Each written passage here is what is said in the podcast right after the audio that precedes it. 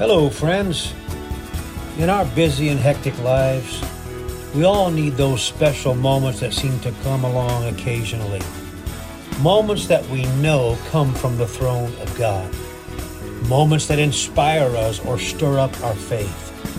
These moments are so valuable because they can provide much needed encouragement. So take a pause in life and enjoy this new podcast series that we are titling Inspirational Moments. Short, brief, and we pray very inspiring. Remember, great is the Lord and greatly to be praised.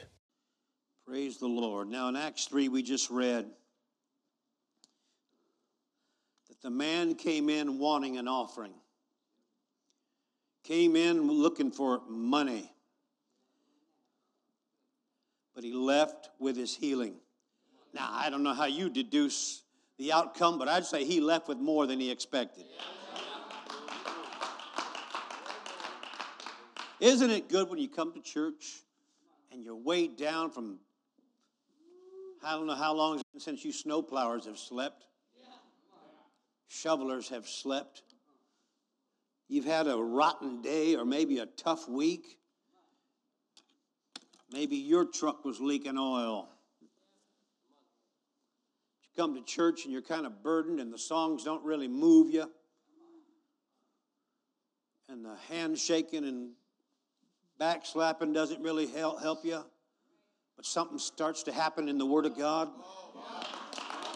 And even if you don't run the aisles or jump around like brother tomes does you leave a better man or a better woman than you came you may have come to church you may have come to church just thinking, I got to get through this tonight. Just got to go through the motions tonight. I'm going to tell you what most pastors won't tell you. There's sometimes you are always prepared. Any man of God worth the salt in his bread is going to spend the time to be prepared. But sometimes he comes and thinks, I just got to get through this tonight.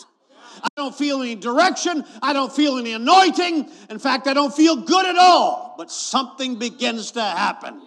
When line gets put with line, Precept gets put with precept, here a little and there a little.